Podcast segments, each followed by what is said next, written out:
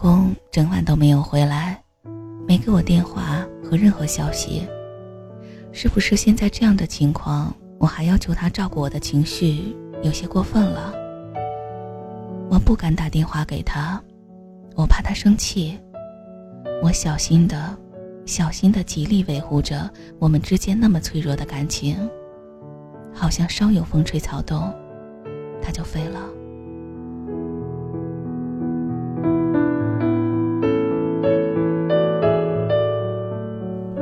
一天，两天，第三天，他让朋友回来拿几套换洗的衣服。他没说什么吗？我问。哦，没。那嫂子，我先走了。哦。我忍无可忍，电话拨过去，没等他说话，我就问他：就算发生了再大的事儿，你总得告诉我一声吧？我如果不给你打电话，你让我等到什么时候？你在哪儿？那端一直没有说话，我忍不住追问。回头我给你打电话，你现在说。我来了脾气，他很利索的挂了电话。我厚着脸皮打给他的朋友，我像一个泼妇一样气急败坏，我不能控制情绪。我不管了，我一定要找到他。在给小泉父亲准备葬礼的地方，我见到了老公，他正灰头土脸的跟着忙前忙后。我抓住他，能不能先回去？听得出来，老公在克制着情绪。看到他这样，我更是气不打一处来。我说：“你为什么不给我打电话？”我像着魔一样纠结着那个问题。他盯着我：“你就是放不下他，是吧？”我步步紧逼。他抓住我的胳膊，拖着我向门外走去。你放开我！我推着他，周边的人像看戏一样看着我们。在我们推搡间，后面有一个声音传来：“滚出去！”那声音冰冷而坚决。我回头，是一脸憔悴的小泉，他像看陌生人一样看着我们。滚，小泉。老公走过去，给我滚！听见没？小泉大声失态的喊着。老公跟身边朋友说：“你们照顾好他，晚些我再来。抱歉了。”然后，老公几乎是把我扯出去了，一直扯到他的车里。他砰的关上车门，一脚油门，车像飞出去一样。一路上，他咬着牙。紧握着方向盘，我知道，老公在小泉那里所有的自尊都被击碎了。我知道他气的、在意的，并不完全是这个。我在那一刻知道，在他心底，小泉是我永远也超越不过去的山。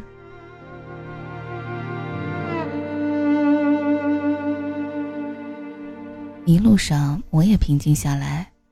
虽然知道自己今天做的过分了，但我不想认错。到了家，他狠狠地坐在沙发上，哆嗦着手点着了烟。十分钟，二十分钟，很长时间，我们都沉默着。到后来是我撑不住了，我说：“我没想故意去闹什么，也不想打扰你们。”我只是想让你至少告诉我一下，你不怕我担心你吗？我要求的不高，只要你能把我当成你的妻子，难道给我打个电话有那么难吗？小泉的事儿我也很难过，但你也总该在乎我的感受。如果我不爱你，我何必在意这些？我何必管你去了哪里？你懂什么叫爱？他忽然站起来。站到我面前，冲我吼着：“你爱我，你爱的方式就是占有，完全顾及你自己的感受，你配谈什么爱？”他很没风度的冲我挥手。我被他这几句话喊得有点胃疼。我抬起眼看他，我需要好好消化这几句话。我的自尊，我的骄傲，都被他瓦解了。我溃不成军，于是我狠狠地冲他甩了一个耳光。他舔了一下嘴角，给我留了一句：“泼妇。”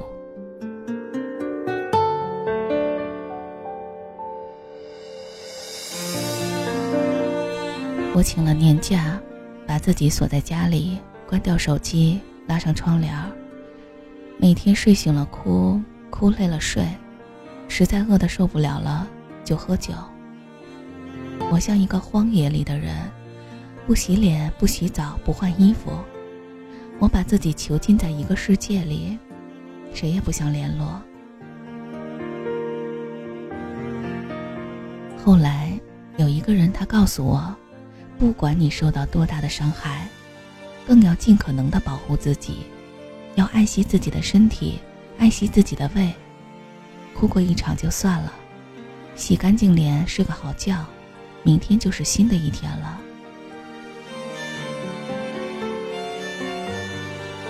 这样过了四天不到，我发现自己还没有死掉，因为我被不断响着的门铃声吵得头要裂开了。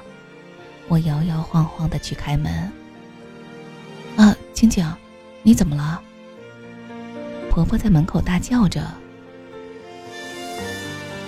我被送到了医院，其实是婆婆大惊小怪，我只是瘦了不少罢了，低血糖而已。我在医院婆婆给开的特护病房里输液，浅粉色的房间散发着淡淡的药水味。我觉得那床舒适极了，我迷迷糊糊的睡过去，一觉接着一觉。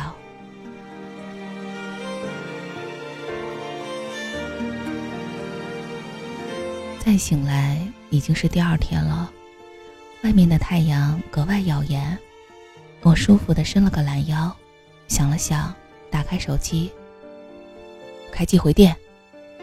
变态大 F 的短信像机关枪一样冲我开火。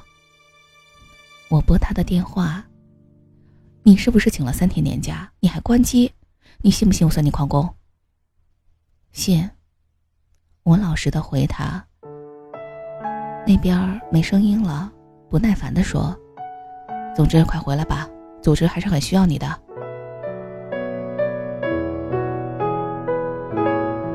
我带着一张黄脸去上班了，我跟自己说，不能再这样继续消沉下去了。毕竟工作这件事儿不会背叛你。同事们都关切地问：“你病了？”我说：“没有什么大事儿。”这样的关心，本应该是最亲近的人来问候才对，但现在都是和我不相干的人们。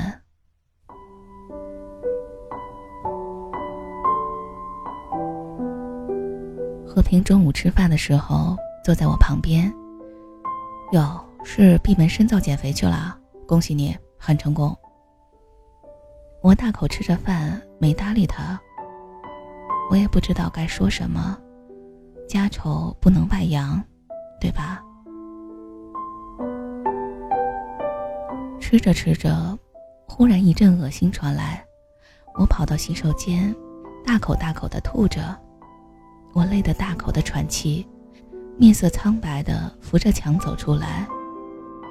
和平站在门口，才一本正经的关心起来：“哎，没事吧？”我摇头。我现在急需确认一件事儿：我是不是怀孕了？如果是，那么这孩子来的并不是时候。和平很认真的跟我说。要不要去医院看看？我说不必了，真的什么事儿都没有。和平低头沉默了一会儿，他很认真的看着我。你这样，我走的不安心了。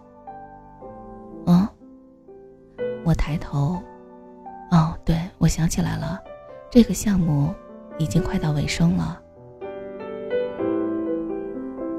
忽然。心里就觉得更空了。我看了看他，他也看着我。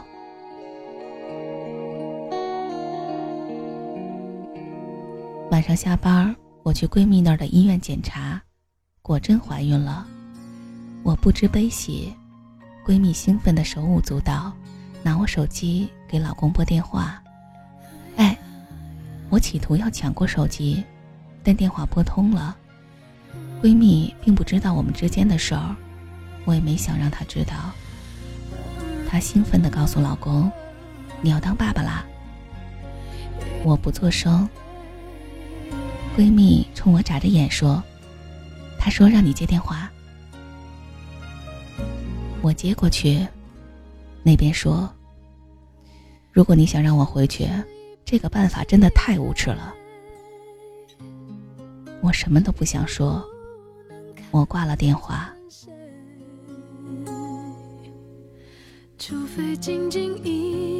第二天，MSN 上我问和平：“什么时候走啊？”他说：“也许下周。”和平在的恩市，空气宜人，非常适合生活的地方。我很想去一个陌生的城市看看，又有一个熟悉的人在，有事儿的时候还有照应。他在的恩师，是太好不过的选择了。只是走之前，我还有两件事要处理：一，辞职；二。我需要做个手术。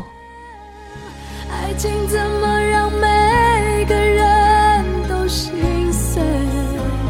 怎么去安慰？爱情怎么让每个人都流泪？